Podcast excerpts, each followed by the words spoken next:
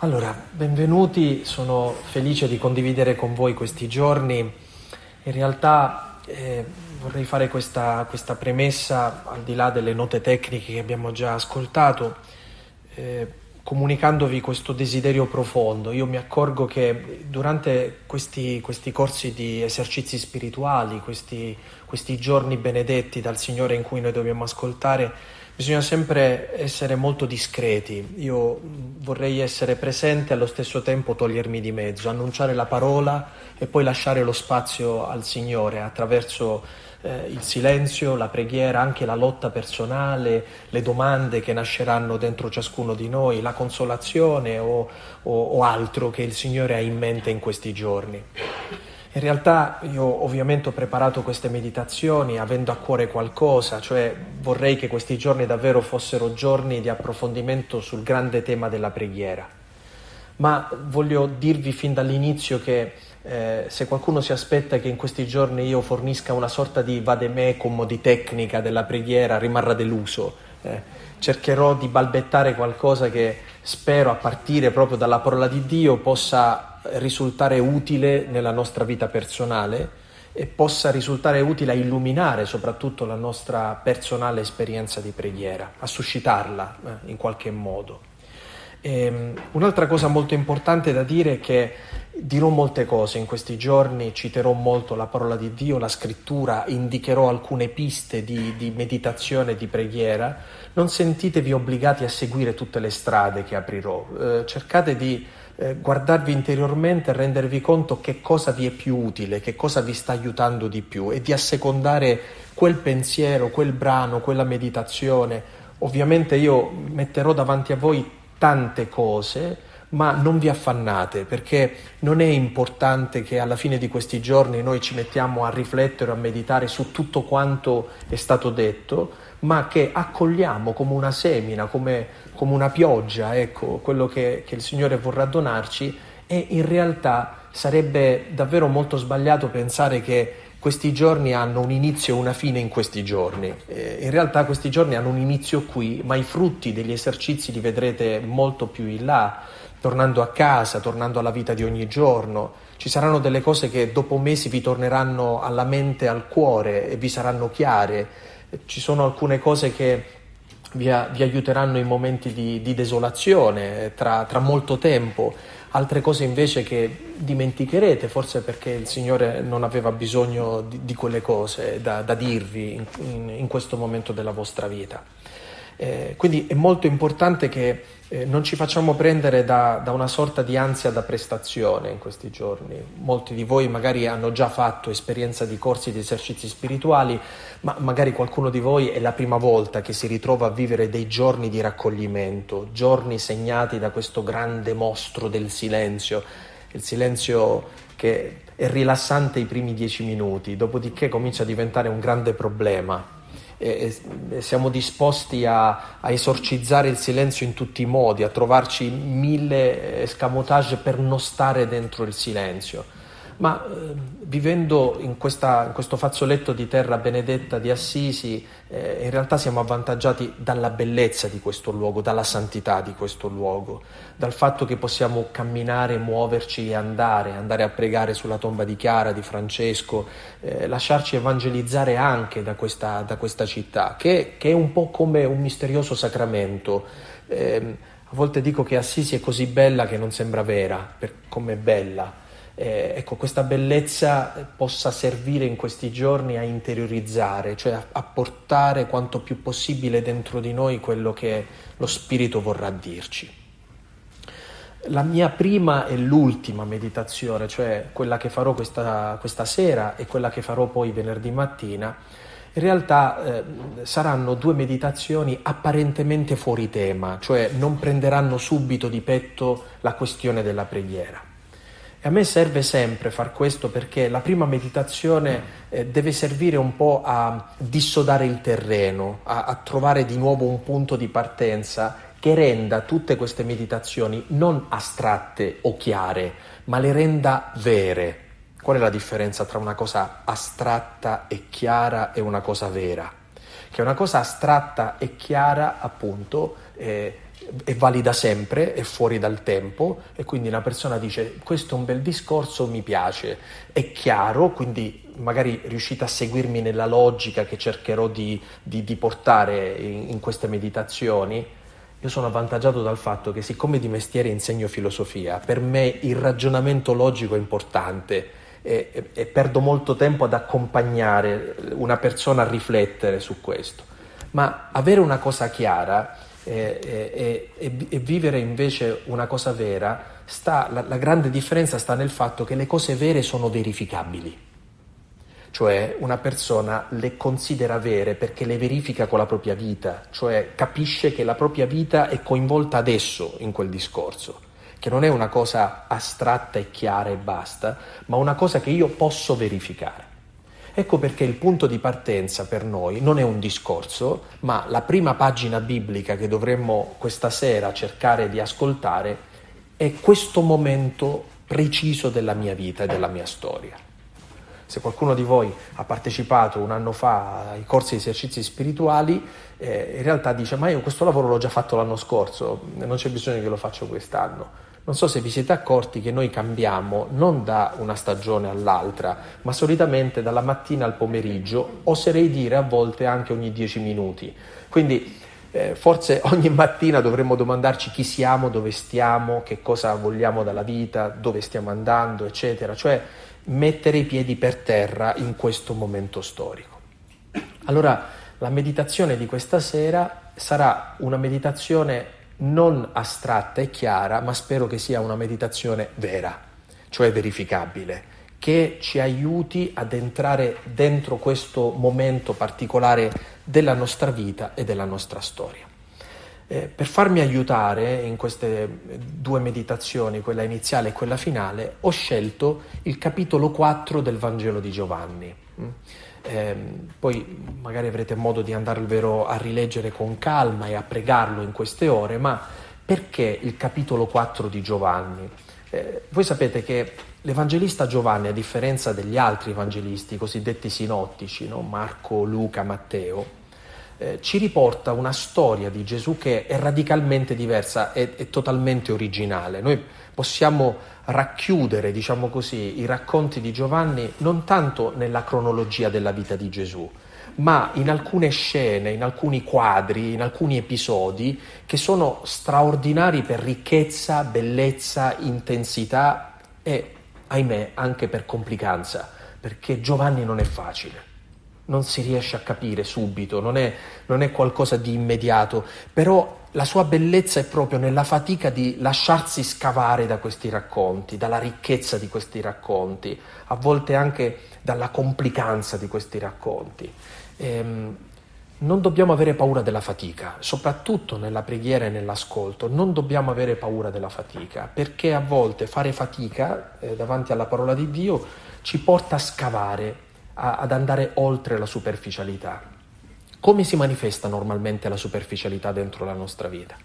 Attraverso le emozioni. Quando le cose ci emozionano diciamo subito che sono belle o brutte, ma bisogna diffidare dalle emozioni, bisogna scavare in maniera molto più profonda. Avete presente quando Gesù, raccontando la parabola del seminatore, dice che eh, tra tutti gli esempi che fa, che a un certo punto il seme cade, cade in, una, in, un terreno che ha poca profondità e, e, subito germoglia, mette radice, ma come arriva il caldo subito secca. Sono i facili entusiasmi, no? e, e, a volte noi usiamo la parola di Dio per emozionarci, per i facili entusiasmi, e invece la parola di Dio è scavare nella roccia, e scavare nella roccia non è un'attività facile perché la roccia è dura, è faticosa da scavare eh, e a volte non dà soddisfazione subito nell'immediato. Ma questa umiltà di mettersi a scavare, di lasciarsi scavare dalla parola, porta sicuramente un frutto molto più duraturo, molto più, più grande. Questo capitolo 4 del Vangelo di Giovanni noi troviamo la grande storia della Samaritana. Mm? Questa storia è una lunga pagina che riempie tutto il capitolo 4 del, del, Vangelo di Giovanni, eh, per la maggior parte, eh, è così lunga che io mi fermerò in questa mia meditazione a riflettere soprattutto a partire dal versetto 1 al versetto 18. Quindi la nostra meditazione sarà Giovanni 4, versetti 1-18, cioè la prima parte di questa storia. E, ehm, che cos'è che colpisce di questa storia? Che eh, in realtà non so se ci avete mai fatto caso, che il motivo per cui Gesù eh, devia il suo percorso e va in questo luogo particolare dove incontra questa donna è una sorta di motivo apparentemente molto banale, una sorta di diatriba, di polemica che è successa eh, nella gente dell'epoca. Gesù venne a sapere, scrive Giovanni, che i farisei avevano sentito dire Gesù fa più discepoli e battezza più di Giovanni. Sebbene non fosse Gesù in persona a battezzare, ma i suoi discepoli. Allora Gesù lasciò la Giudea e si diresse di nuovo verso la Galilea. Doveva passare perciò, attra- doveva attraversare la Samaria e giunse così a una città della Samaria chiamata Sicar, vicina al terreno che Giacobbe aveva dato a Giuseppe suo figlio. Qui c'era un pozzo di Giacobbe. Interessante, eh?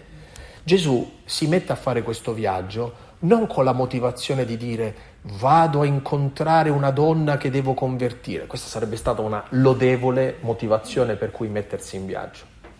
In realtà Gesù comincia questo viaggio per il chiacchiericcio della gente. Eh, c'è una sorta di, di subbuio che sta succedendo intorno a lui e lui capisce che deve cambiare aria, si sposta. Sembra così che questo incontro sia un incontro casuale. La nostra vita è fatta di, di cose così, cioè di eh, scelte che facciamo dettate da circostanze a volte molto banali perché facciamo una cosa rispetto a un'altra, perché eh, scegliamo di andare in un posto invece che in un altro. Eh, eh, ci lasciamo condizionare la nostra esistenza da cose che non sono grandi ideali e a volte sono piccole beghe.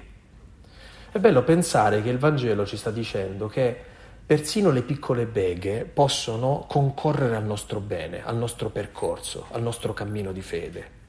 E cioè non dobbiamo ehm, buttare nulla, disprezzare nulla della nostra vita, anche quando la nostra vita a volte sembra dominata dalla mediocrità. Immaginate a un certo punto eh, eh, che la mia vita viene condizionata dal fatto che quel vicino di casa comincia a dire di me questa cosa e questa sua parola mi costringe a fare uh, un'altra cosa che non, non avrei mai pensato di fare ma in realtà lì si sta manifestando anche la volontà di Dio, la gloria di Dio, la, la, la nostra storia personale. Eh, pensate a una figura come Padre Pio, cioè la, la, sua malattia è il motivo per cui rimane a casa per lungo tempo e in realtà questa malattia che gli ha colpito i polmoni è il motivo per cui vanno a cercare un convento in un posto in cui c'è aria buona dove lui può, possa riprendersi arriva a San Giovanni Rotondo non perché dice ah qua dobbiamo fare una città santuario dove tante genti da tante parti del mondo verranno qui, no, arriva lì perché ha un problema ai polmoni, c'era un convento lì che poteva fornirgli aria fresca e lui sale lì. Ma su una cosa che apparentemente è banale, casuale, si è costruita una storia di santi e di santità. Ecco, è bello pensare che noi possiamo liberarci dalla frustrazione di vedere la nostra vita costantemente condizionata da cose stupide e banali, soprattutto dalla gente che ci circonda, e toglierci questa frustrazione perché noi possiamo affermare, perché ce lo dice il Vangelo, che anche quando queste persone in una certa misura hanno potere su di noi, non ostacolano la volontà di Dio, anzi a volte la rendono possibile, la realizzano sentirci in mano a, al Signore invece che in balia delle persone è un sentimento liberante. Vi invito a fermarvi a guardare la vostra vita e se ci avete qualche acredine nei confronti di qualcuno, di qualcosa che è accaduto, mollatela subito, oggi, oggi stesso, perché la parola oggi ci sta dicendo eh, la stessa cosa che Gesù dice con una Gesù aveva sempre delle espressioni geniali, una di quelle che quando senti parlare Gesù ti viene l'applauso, E dice, eh, così si risponde, questa è una risposta giusta, no? Eh, la sua maniera di chiudere la bocca agli scribi, ai farisei, ai potenti dell'epoca è straordinaria, perché lo fa con una, con una finezza, con una genialità, no? E proprio nelle ultime ore di vita Gesù si ritrova a dialogare con l'uomo che ha in mano la sorte della sua vita, e che è Ponzio Pilato. E Ponzio Pilato non riesce a tirar fuori da Gesù le risposte che vorrebbe. Allora Pilato, come tutti i prepotenti, mostra i muscoli, cioè fa vedere che lui ha potere su di lui. Dice, ma tu non sai che io ho il potere di lasciarti in vita o di farti morire? E Gesù guarda Pilato e gli dice, tu non avresti nessun potere su di me se non ti fosse stato dato dall'alto. In realtà Gesù in quel momento ha operato un esorcismo nei confronti della presunzione di Ponzio Pilato. Tutti noi siamo autorizzati a poter dire la stessa cosa. La gente che condiziona la nostra vita non avrebbe nessun potere su di noi se non gli fosse stato dato dall'alto. Il che non li giustifica però. Anche noi non siamo giustificati quando condizioniamo in, man- in maniera negativa la vita degli altri, cioè noi siamo infinitamente responsabili di quello che facciamo. Ponzio Pilato non può dire scusate, anzi ringraziatevi perché grazie alla mia condanna, vedete, tutta la storia della salvezza si è compiuta, quindi sono benché ben giustificato se ho fatto questa cosa. No, lui ha fatto una scelta di cui deve assumersi una responsabilità. Ha scelto di togliere la vita a un innocente, ha scelto il politicamente corretto, il non urtare le sensibilità dei poteri forti dell'epoca.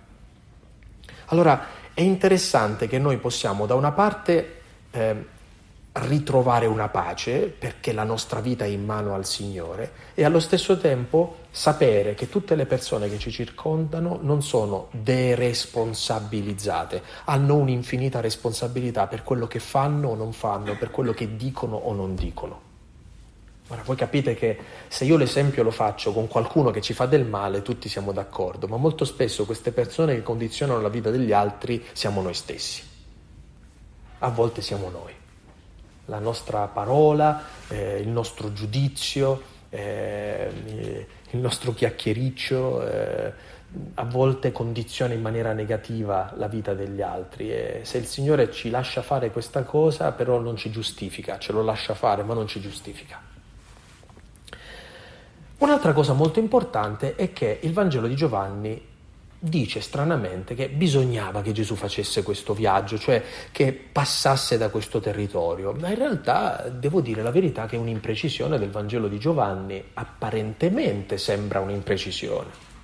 Dov'è la necessità di Gesù di passare da, uh, dalla, dalla, Giudea e, e, arrivare fino a Gerusalemme, passando proprio dalla, dal territorio dei, dei, Samaritani.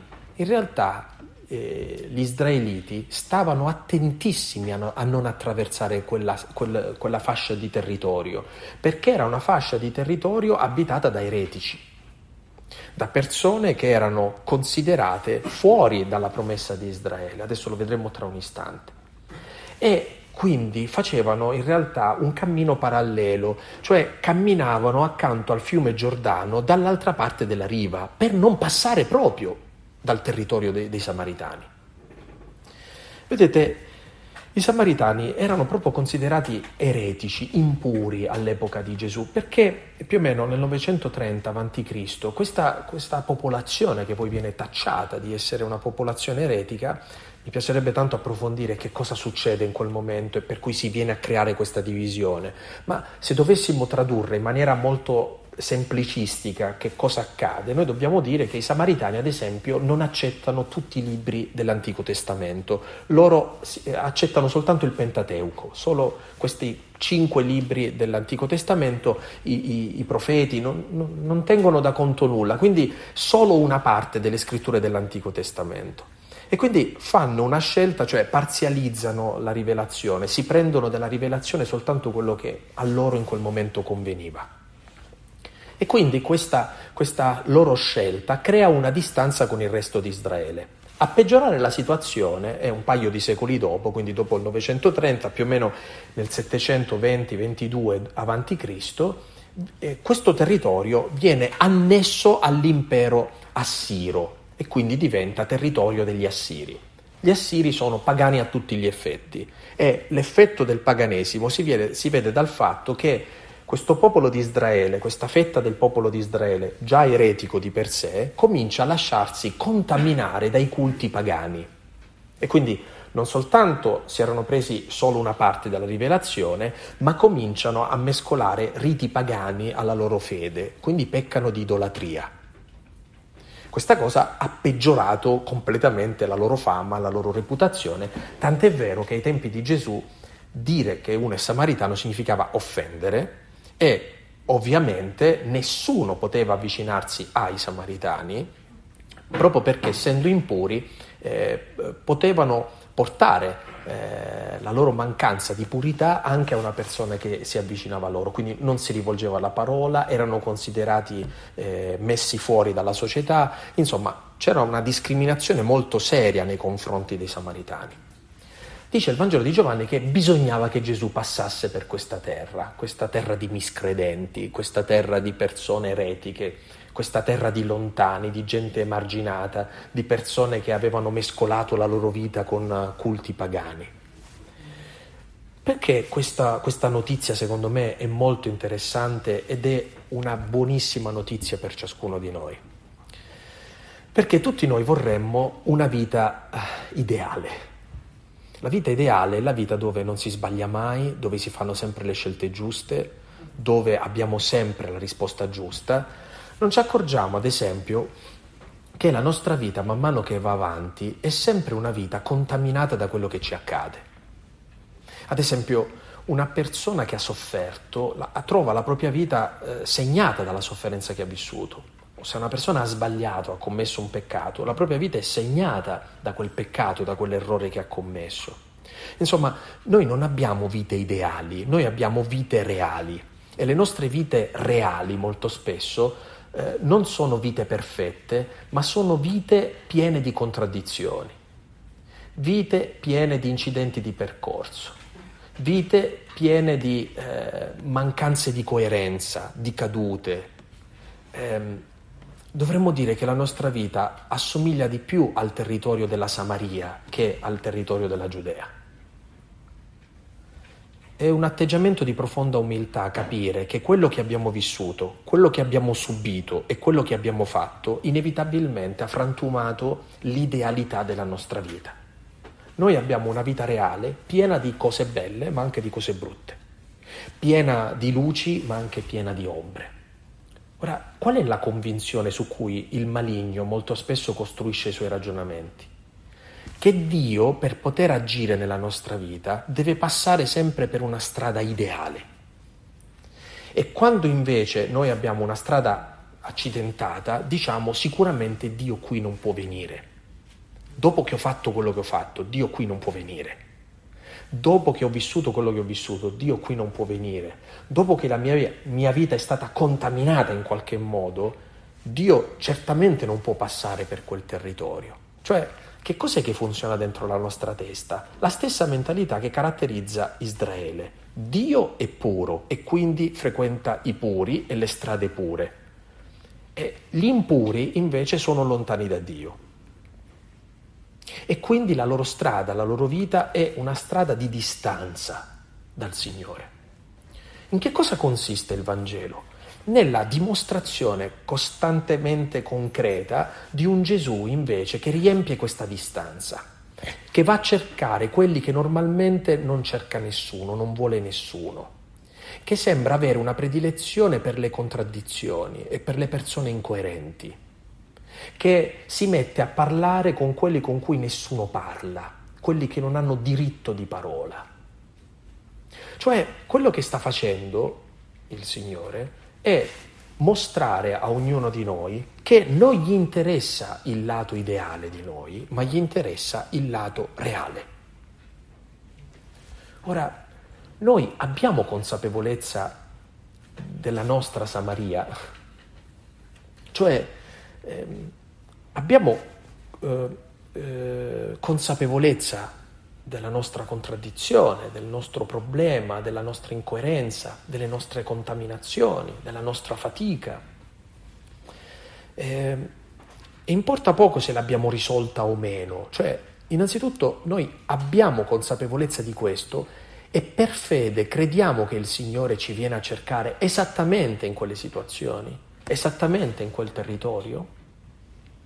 Ecco, sarebbe bello se oggi pomeriggio ognuno di noi potesse ripercorrere un po' la propria vita e rappacificarsi con il fatto che anche se è piena di, di, buche, di incidenti di percorso, di buio, di incoerenze, di cose belle o brutte, è una terra che il Signore ha scelto e che in questi giorni in maniera speciale sta scegliendo per attraversarla, per fare qualcosa, per dire qualcosa, per intessere un miracolo.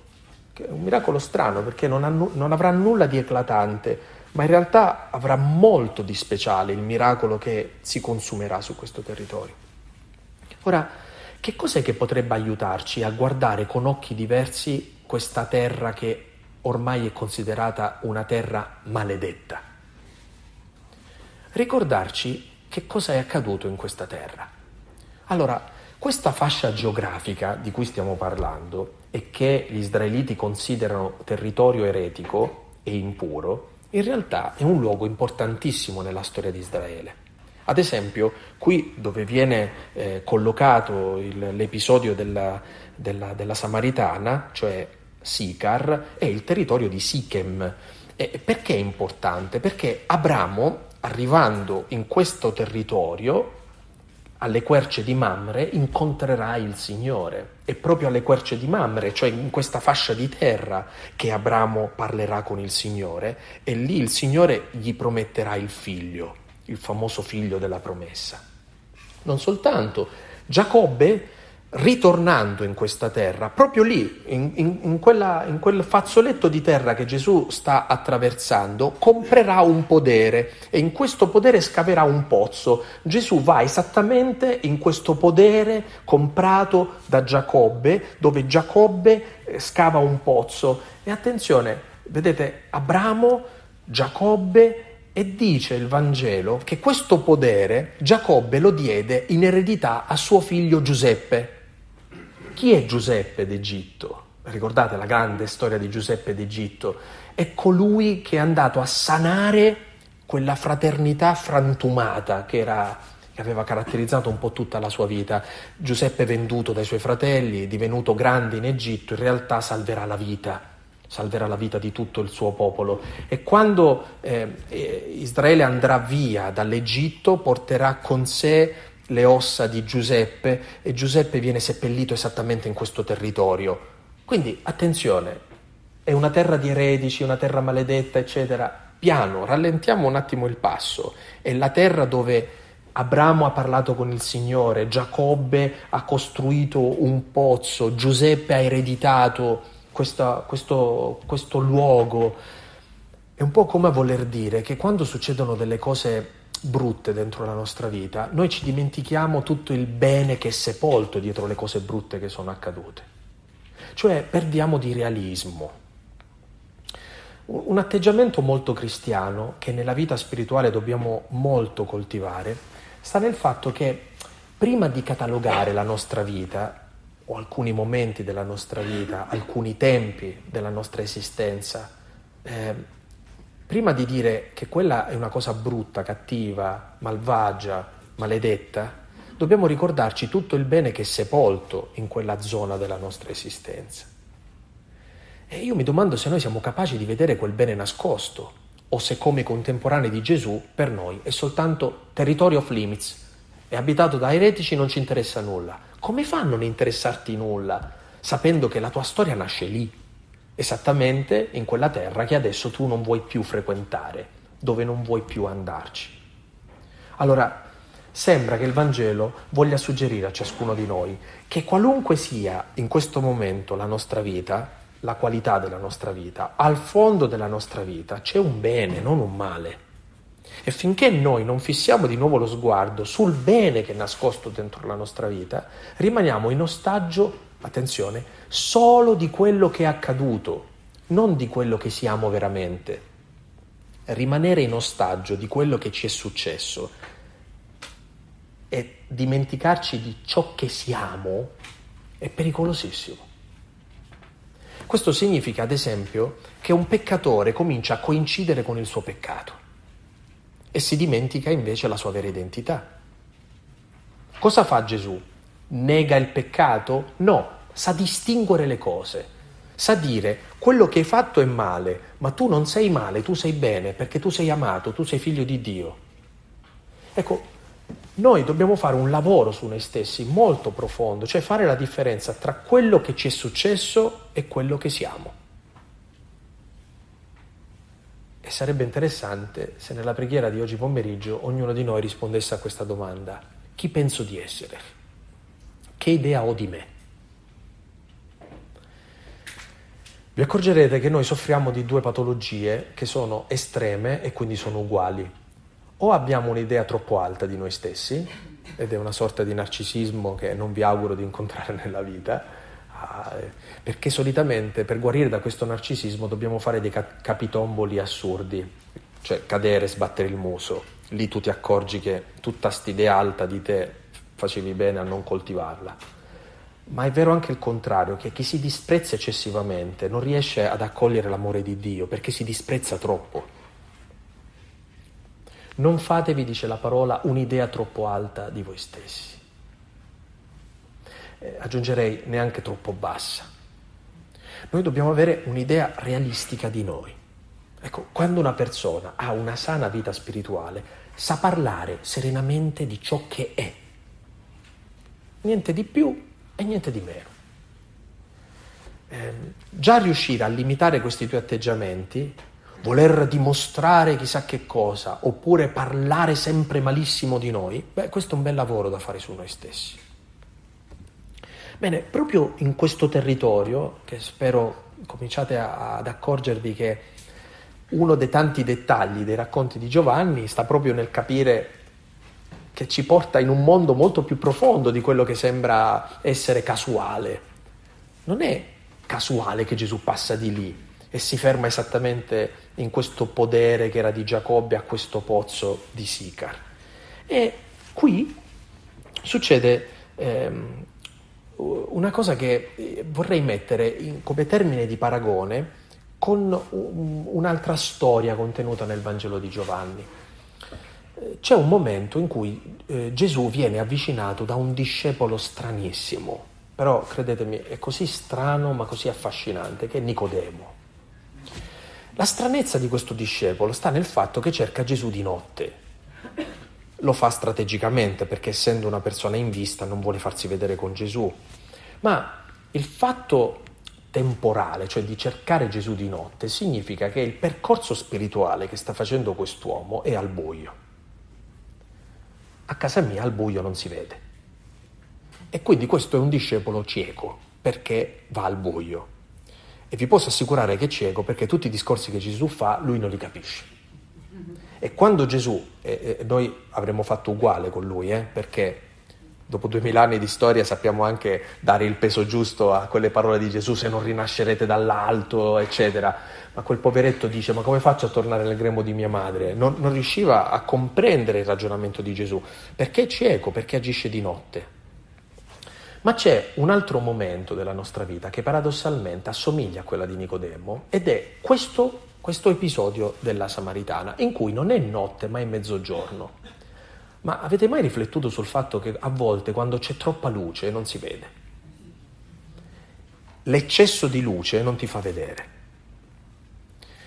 È paradossale perché noi possiamo vivere la nostra vita al buio e quindi essere in una crisi nera e possiamo essere invece in, in, una spietata luce dove tutto si vede, dove tutto sembra chiaro, dove tutto è davanti ai nostri occhi e non vediamo nulla. Non capiamo nulla di quello che stiamo vivendo.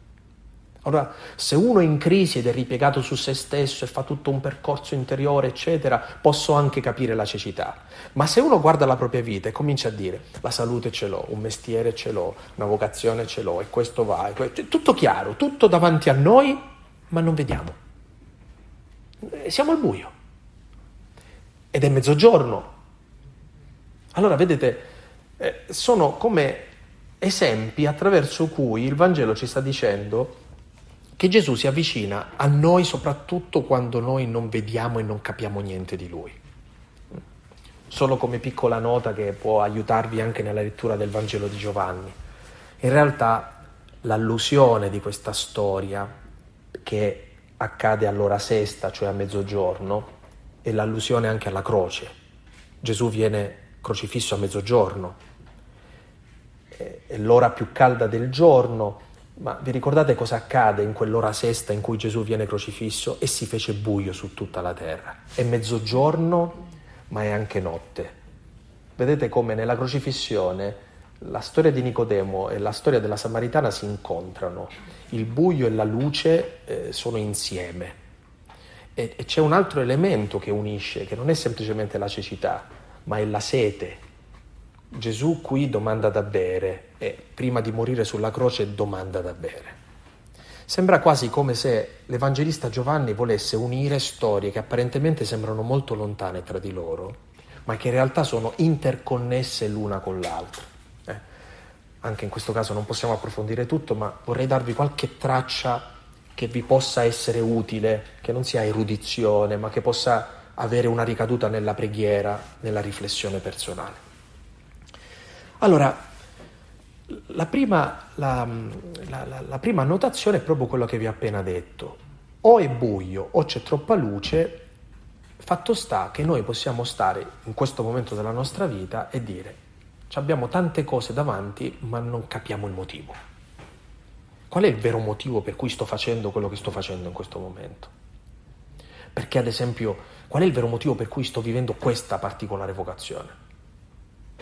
Qual è il motivo per cui io mi trovo al centro di questa situazione? è una domanda seria, capite? Che cerca una risposta, perché è una domanda di senso. E ognuno di noi cerca un senso a quello che fa. Perché se una persona fa le cose senza senso, questa cosa lo ammala, lo svuota. Tutti noi cerchiamo un senso. Perché questo ci rende significativi. Aver trovato un senso a quello che facciamo. Giunse così a una città della Samaria chiamata Sicar, vicina al terreno che Giacobbe aveva dato a Giuseppe suo figlio. Qui c'era un pozzo di Giacobbe. Gesù, dunque, affaticato per il viaggio, sedeva presso il pozzo. Era circa mezzogiorno. Giunge una donna samaritana ad attingere acqua. Anche questo è interessante. Siamo in un territorio di eretici e Gesù solta- non soltanto sta attraversando un, un territorio eretico, ma sta per fare l'incontro con una donna eretica a mezzogiorno. E voi direte che cosa c'è di strano? Perché normalmente le donne andavano a prendere l'acqua o la mattina presto o la sera tardi, non a mezzogiorno. Allora, se questa donna sta andando lì a mezzogiorno, significa che la sua sete è una cosa seria cioè questa donna è attraversata da un bisogno che è più grande della normalità.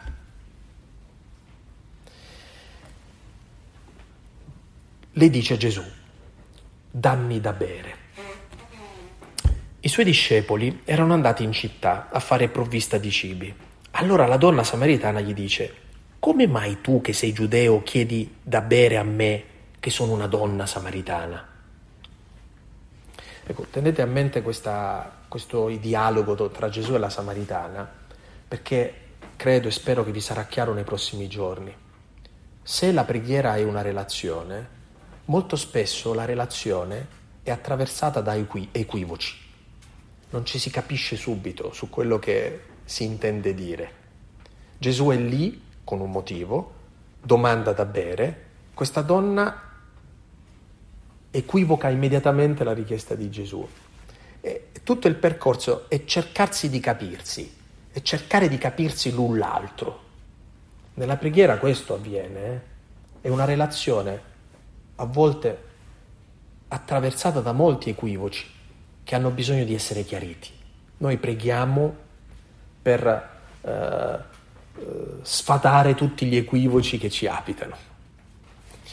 E, ehm, perché è importante secondo me questa cosa? Perché la vita spirituale necessita di una crescita e passare da una convinzione sbagliata a una convinzione giusta, da un'idea sbagliata a un'idea giusta. tu parti con una convinzione e ti accorgi di aver pregato, cioè di essere stato in relazione con il Signore, perché quella relazione ti ha cambiato modo di ragionare, ti ha cambiato il pensiero, ti ha chiarito le cose. E quindi ciò che fino a un attimo prima chiamavi disgrazia, a un certo punto la chiami grazia. Com'è accaduto? È la preghiera. Ti ha chiarificato un equivoco. Tutti noi abbiamo bisogno di una relazione che ci che ci chiarisca gli equivoci. Perché gli equivoci, sapete da cosa nascono? Quando una persona parla solo con se stessa, si convince di cose sbagliate e vive di conseguenza le cose sbagliate di cui si è convinto. Succede così anche nelle nostre relazioni. Eh? A volte per risolvere i problemi basta parlarsi. Sembra invece che l'ultima cosa che facciamo congetturiamo, eh, ci pensiamo, analizziamo, ne parliamo con gli altri, eccetera, e quasi mai andiamo direttamente alla fonte a chiarire la questione. Parlarsi eh, fuga qualunque idea, a volte sbagliata, che si è creata dentro di noi. Ecco, noi a volte chiamiamo vita spirituale una sorta di vita interiore in cui eh, la domanda e la risposta ce le diamo da soli, cioè noi facciamo soliloqui con noi stessi, parliamo con noi stessi. Dice, ma io penso di essere una persona profonda perché rifletto molto. E non è detto però che siccome rifletti molto, questo automaticamente ti rende una persona profonda. Eh, la profondità che ci salva è la profondità in cui tu smetti di parlare con te stesso e cominci a parlare con qualcun altro con la Q maiuscola e un altro con la A maiuscola. Ora, si tratta di capire se l'altro con la maiuscola è l'amico immaginario o è Gesù Cristo, perché anche lì a volte dice no, ma io sto parlando con Gesù Cristo, no, è l'amico immaginario. E capiremo in che modo smascherare l'amico immaginario, quello che a un certo punto dice ma non lo so se proprio l'ho incontrato il Signore o, o, sto incontrando qualche disegnino che mi sono fatto da solo dentro la mia testa. Ehm, la cosa che stupisce questa donna, lo sapete qual è? È la domanda di Gesù. Gesù mette davanti a questa donna la sua sete. E perché lo fa? Per suscitare la vera sete in questa donna è una metodologia che noi non dobbiamo assolutamente trascurare. Cercherò di essere quanto più semplice e allo stesso tempo spero di non essere eccessivamente duro o polemico. Se voi volete portare una persona a cambiare e quindi volete che vi segua, uno dei mezzi più facili per portare le persone a seguirti lo dico meglio, a manovrare una persona, è infondere in una persona paura e senso di colpa. Quando una persona ha paura e senso di colpa, tu la puoi manovrare come vuoi. Portare avanti un ideale di religione che suscita nelle persone paura e senso di colpa significa tradire il modo con cui Gesù si accosta alla gente. Poteva arrivare lì e dire, brutta eretica, vai a finire all'inferno se non mi ascolti. Oddio, paura dell'inferno, subito. Oppure, adesso ti dico tutti i tuoi peccati, il senso di colpa. Avrebbe avuto in, subito, eh, questa donna l'avrebbe avuta in, in mano, subito. E è interessante che in tutto l'Antico Testamento noi troviamo molte figure di profeti che denunciano il peccato e che annunciano castighi Gesù ha un alfabeto completamente diverso. Attenzione, per cambiare la vita delle persone non fa leva sulle loro paure e sui sensi di colpa, ma fa leva sui desideri delle persone. Cioè vuole suscitare dentro questa donna una consapevolizzazione del desiderio che si porta dentro, della sete che la abita. Ora, è un problema molto serio questo, eh? Perché per poter vivere un'autentica vita spirituale noi dobbiamo lasciare che il Signore ci rafforzi nei nostri desideri, non che aumenti le nostre paure e le nostre colpe. Quindi se tu stai vivendo una vita di fede dominata dalla paura, la paura è molto pratica, eh? la paura non è solo la paura del castigo, è la paura del giudizio degli altri. E quindi ti porta a nasconderti, a vivere due, tre, quattro, cinque vite, ma non la tua. La tua vita è attraversata dalla paura. Oppure la colpa. La colpa significa che tu hai gli occhi fissi sempre su quello che non riesci a fare o su quello che di sbagliato hai fatto. Gesù non fa leva su questo, vuole che le persone riscoprano innanzitutto il nome della sete che li abita, il vero desiderio che si portano nel cuore. Non è preoccupato dei peccati che le persone fanno e non perché vuole relativizzare i peccati, ma perché vuole che noi ci convertiamo assolutamente nello sguardo. Il male vuole che tutte le nostre discussioni abbiano al centro sempre i nostri peccati.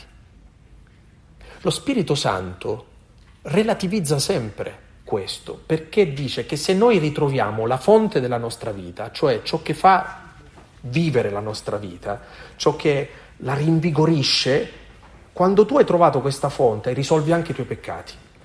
Ma se tu hai perso questa fonte, tu pecchi perché sei disperato. La, mag- la radice del tuo peccato è perché tu hai perso di vista la fonte. Cioè tu fai stupidaggini a causa della sete che hai.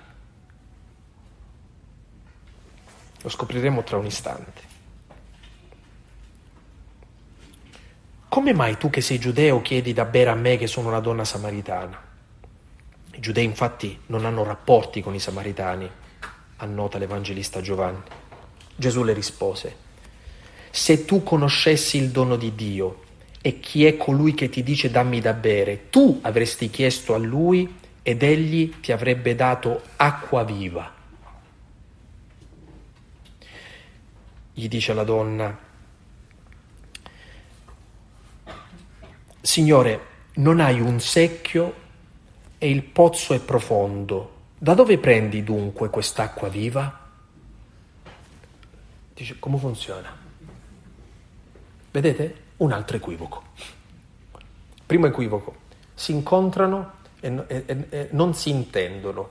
Man mano cominciano a parlare, questa donna non capisce Gesù dove vuole andare a parare, qual è il modo di ragionare di Gesù. È ancora un altro equivoco, ma Gesù la sta conducendo eh, piano piano la sta portando dove vuole lui e lo sta facendo con una delicatezza estrema. Non hai un secchio e il pozzo è profondo, da dove prendi dunque quest'acqua viva? Sei tu forse più grande del nostro padre Giacobbe che ci diede il pozzo e ne beve lui con i suoi figli e il suo bestiame? Cioè, tu, sta, tu Gesù mi stai facendo una proposta che è più grande di tutte le altre proposte che io ho conosciuto in tutta la mia vita, in tutto il mondo. Tu mi stai portando una proposta che non è possibile, è inverosimile. Io non conosco una cosa più grande di quello che ha fatto Giacobbe. Gesù le rispose, chiunque beve di quest'acqua avrà di nuovo sete, ma chi berrà dell'acqua che io gli darò non avrà più sete in eterno. Anzi, l'acqua che io gli darò diventerà in lui una sorgente d'acqua che zampilla per la vita eterna. Signore, gli dice la donna, dammi quest'acqua perché io non abbia più sete e non continui a venire qui ad attingere acqua. Allora, siamo partiti che Gesù a domandare da bere e siamo arrivati al punto in cui è questa donna che domanda da bere ma non domanda più l'acqua come lei la immagina. Non domanda più un'acqua che le farà avere di nuovo sete, comincia a desiderare un'acqua che le tolga la sete. Comincia a desiderare qualcosa di molto più grande che risolvere il problema di questo momento. Tante volte noi ci avviciniamo al Signore con i nostri piccoli problemucci, no? E diciamo risolvi questo problema. Ma il vero problema è che non è risolvere quel piccolo problema, ma è il grande problema della nostra vita. Quando tu hai trovato un motivo valido per cui vivere, amici, potete affrontare qualunque cosa, non importa più la sede degli uomini, non importano più le cose, ma finché tu non trovi una cosa grande che attraversi la tua vita, il problema non è tanto trovare una cosa grande, ma è desiderare una cosa grande. Diciamoci la verità, se uno ci domandasse, della domanda che faccio a voi in questa riflessione pomeridiana, se uno ci domandasse che cosa desideri, dice prendi un foglio e scrivi tutto quello che desideri. Noi cominceremo a fare un elenco di tante cose, risolvere i problemi della mia famiglia, eh, chiudere questa mia ferita, eh, risolvere questa situazione di fragilità, ehm, trovare la pace per quel popolo. Tante cose lodevoli, molto belle, eh, che, che ci dicono se tu risolvi questo, allora hai risolto il problema della tua vita. Dice Gesù, no, avrai di nuovo sete, ci sarà un altro problema. E poi un altro, un altro, un altro ancora. Quello che ti sto dando io non è la risoluzione di un problema. Ti sto dando qualcosa che risolverà la tua, la tua sete in maniera radicale. Tu desideri una cosa così. Amici, pregare è desiderare una cosa così grande e desiderare qualcosa che non ci faccia avere più sete. Non risolvere semplicemente questo problema, che non c'è niente di male, eh? ma non capiamo che la soluzione di questo problema contingente porta con sé la presentazione di un altro problema subito dopo. Tornerai qui costantemente, quando avrai di nuovo se dovrai tornare a questo pozzo, quello che ti sto promettendo io è acqua che disseta e non soltanto in eterno, ma trasformerà te in fonte di acqua che zampilla. Tu stessa diventerai acqua che disseta. È una cosa meravigliosa. Eh? Eh, ecco, se dovessimo tradurlo in termini molto concreti, dovremmo dire questo. Gesù non fa appello alla paura o alla colpa, ma fa appello a quel desiderio profondo che c'è nel cuore di ciascuno di noi. Guardate, questo io profondo, questa parte più profonda che ci portiamo dentro, è la finestra che si affaccia su Dio. Se una persona non scopre questo io profondo, questa sete profonda, se non, non scopre questo luogo così radicalmente presente dentro di sé, quello che Agostino chiama eh, un luogo più intimo di me a me stesso, che bello. Ecco, se non scopre questo, non sta pregando non sta incontrando il Signore. Ma quando tu trovi questa porta, questo io profondo, questo desiderio profondo, quando Gesù riattiva questo desiderio profondo, le persone funzionando in maniera profonda cominciano a sperimentare una roba che si chiama libertà interiore. La gente è libera interiormente e le persone libere interiormente possono fare qualunque cosa. Possono comandare e possono essere umiliate, possono avere la salute e possono essere malate, possono avere tutto il mondo a favore e possono avere tutto il mondo contro, perché la vera domanda è se tu sei libero interiormente da poterti vivere una malattia o una gioia, una relazione o una mancanza di relazione, la pace o la guerra. Hai libertà interiore da viverti tutto? Questo non è una conquista nostra lavorando su noi stessi, questa è un'illusione del mondo, è un dono della preghiera. È una roba che può darti soltanto il Signore. Per questo Gesù dice a questa donna, se tu conoscessi il dono di Dio, tu domanderesti a me dammi l'acqua. E quando questa donna, che dall'equivoco comincia a dire, cioè, dice, prima mi domandi da bere, poi mi vuoi dare l'acqua, non c'è nemmeno il secchio, vedete, non sta capendo tutto il discorso, ma quando comincia a intuire, cioè quando il Signore la sta tirando fuori dall'equivoco e capisce come gira il mondo, a un certo punto dice dammela quest'acqua, dammela questa libertà interiore. Noi cerchiamo Gesù perché è l'unico che può darci un'acqua così, eh? Il mondo non te la può dare quest'acqua, lui sì. Lui può darti una libertà interiore che non ti farà avere più sete. E sapete perché è importante che non abbiamo sete? Perché quando tu sei disperato nella tua sete, ti vai a cercare tutti i mariti del mondo per riempire quella sete. E questa donna ne aveva sei. E sapete il problema qual è il nostro? Che mettendoci davanti alla storia di questa donna, la prima cosa che ci viene da fare con moralismo è dire, eh, ma capisco uno, due, ma sei, eh, che esagerazione, no? Non c'è nessuna esagerazione, tra un istante vi dirò perché no. Ed è bello che Gesù non abbia un atteggiamento moralistico davanti a questa donna, perché la capisce, perché sa benissimo che questa donna ha fatto tutto quello che ha fatto perché non ha trovato ancora qualcuno che le rivelasse il dono di Dio, che le dicesse tu non hai bisogno di andarti a cercare l'acqua in posti sbagliati, perché il peccato è andarsi a prendere acqua da posti sbagliati. Questo è il peccato. Noi condanniamo subito l'azione peccaminosa, ma quasi mai abbiamo consapevolezza di dire che quel peccato l'abbiamo commesso perché stavamo cercando in un posto sbagliato. Siamo capaci di, di, di questo cambio di sguardo?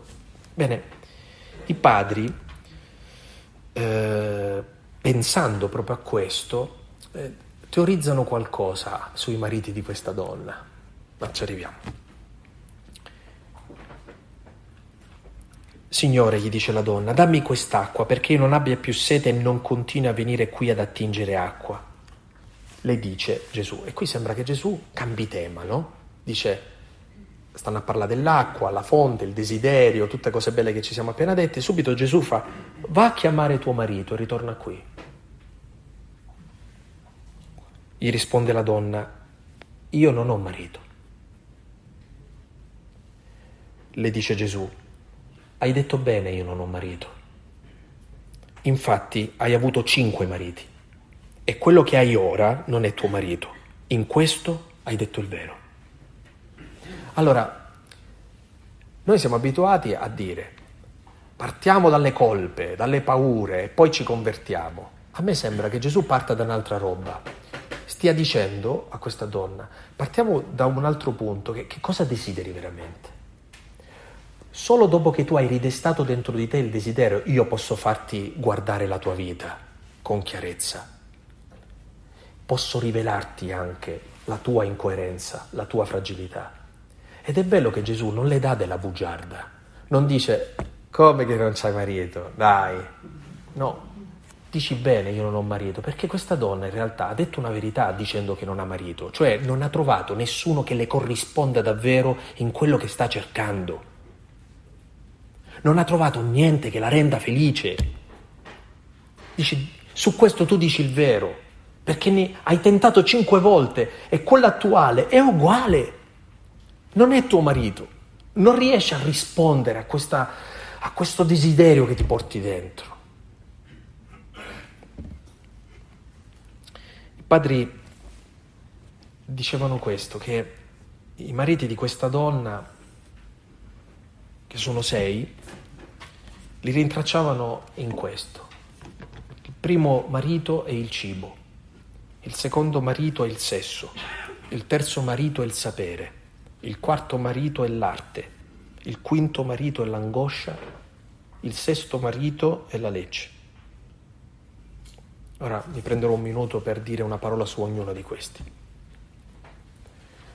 Molto spesso noi ricerchiamo nel cibo, simboleggiamo nel cibo il riempire un vuoto di senso. Il cibo da sempre è uno degli alfabeti più importanti che dicono la nostra interiorità. Eh. L'abbondanza o l'assenza di cibo sono un apparato simbolico nella vita di ciascuno di noi, cioè la voracità con cui noi, il rapporto che abbiamo col cibo, lo sapete cosa sta a significare? Il gesto di prendere una cosa per riempire il vuoto, questo è il cibo. Non pensate al cibo soltanto al pollo e a... è un atteggiamento esistenziale, prendere le cose per riempire il vuoto. Allora sta dicendo Gesù, questo tuo primo marito è l'illusione di dire se io prendo questa cosa e la metto nel mio vuoto ho riempito il vuoto. In realtà funziona che quando hai messo quella cosa nel vuoto il buco poi diventa più grande.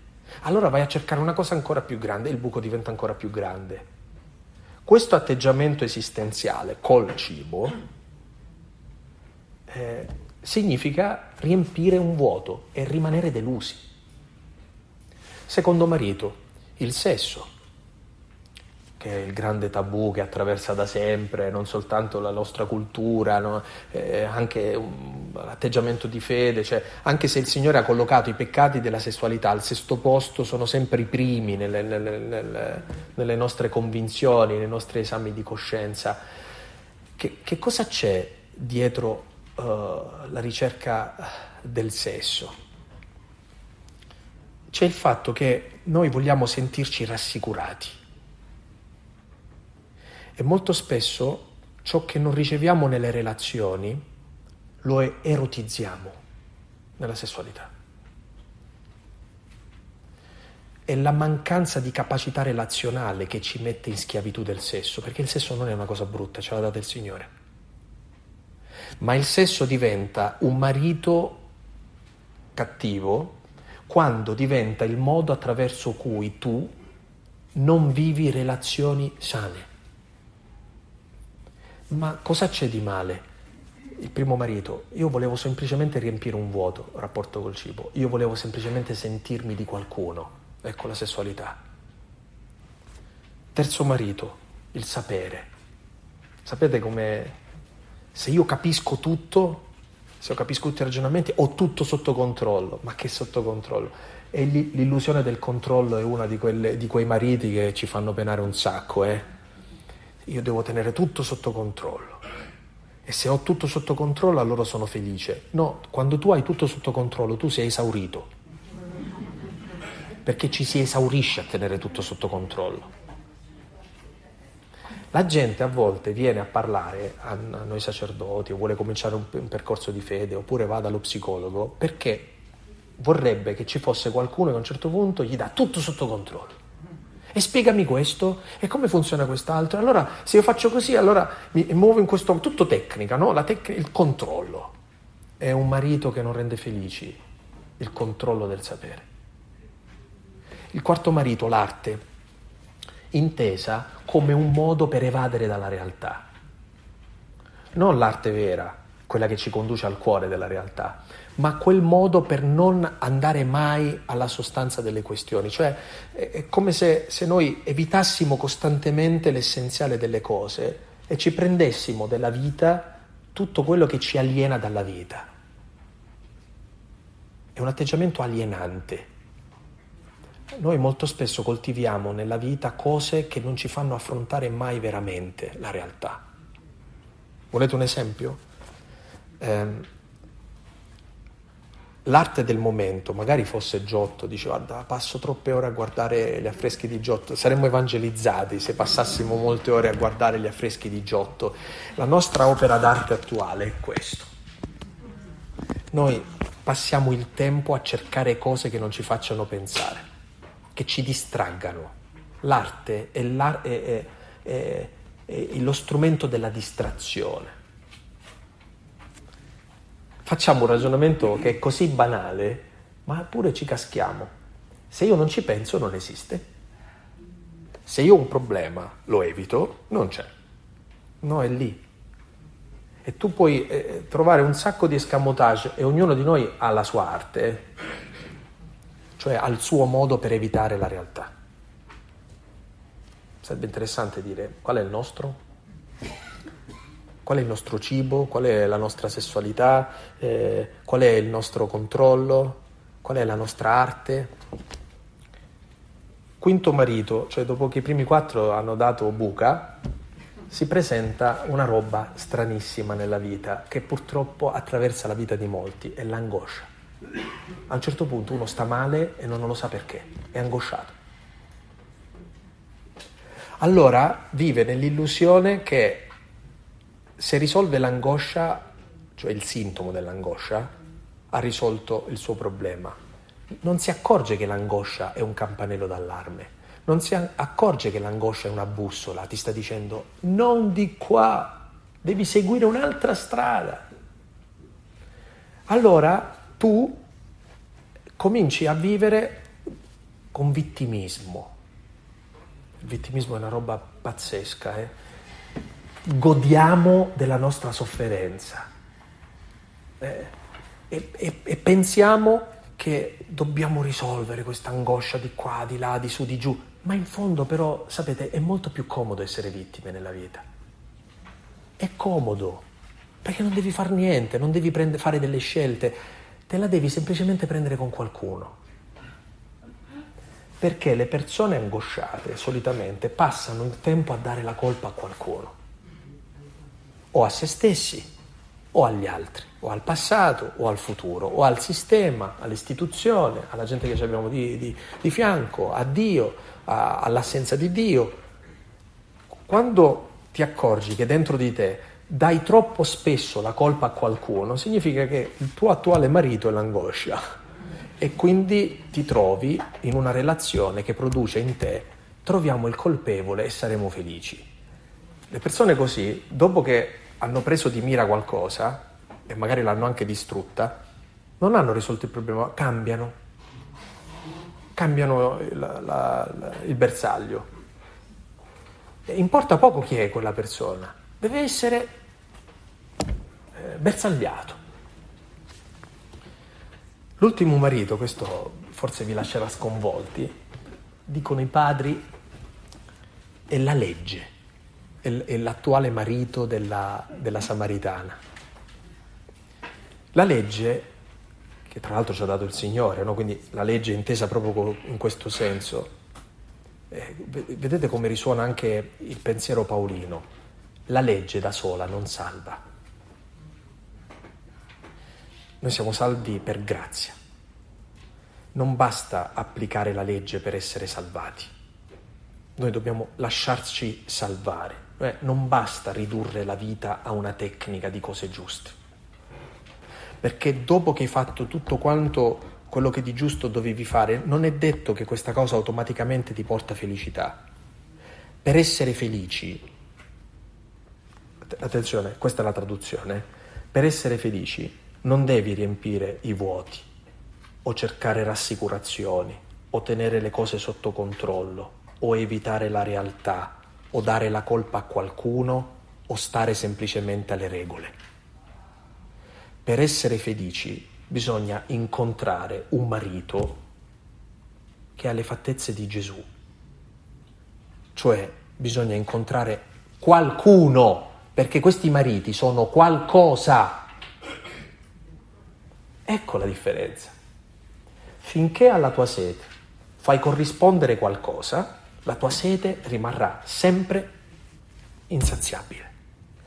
Se alla tua sete corrisponde qualcuno, allora quella sete fremerà dentro di te, trasformerà te in sorgente di acqua che zampilla per la vita eterna. Cioè il dono di Dio in questa donna è scoprire che, che Gesù è una persona non è un oggetto che riempie i miei vuoti, una rassicurazione, un eccetera, eccetera. Ora io mi domando, amici, amiche, cosa troviamo, cosa cerchiamo noi nella preghiera? Vi accorgete che noi nella preghiera cerchiamo di riempire i vuoti, di sentirci rassicurati, di voler tenere tutto sotto controllo perché vogliamo che il Signore ci dia la consapevolezza di tutto, che usiamo la preghiera per non stare dentro la realtà, che usiamo la preghiera come il luogo dove fomentiamo il senso di colpa nostro e degli altri. È terribile quando noi fomentiamo con violenza psicologica la colpa degli altri, facciamo sentire male, sbagliati. O trasformiamo la preghiera nel luogo in cui dobbiamo semplicemente stare alle regole. Si prega per incontrare qualcuno e per nessun altro di questi sei motivi. Beh, io credo di avervi detto anche troppo oggi pomeriggio. Mi piacerebbe che ognuno di, di voi rileggesse questi versetti del Vangelo di Giovanni e guardasse la propria vita a partire da tutto quello che, che ci siamo detti, con serenità. Nei prossimi giorni lasceremo che sia il Signore a parlare a quello che oggi abbiamo capito. Buona preghiera.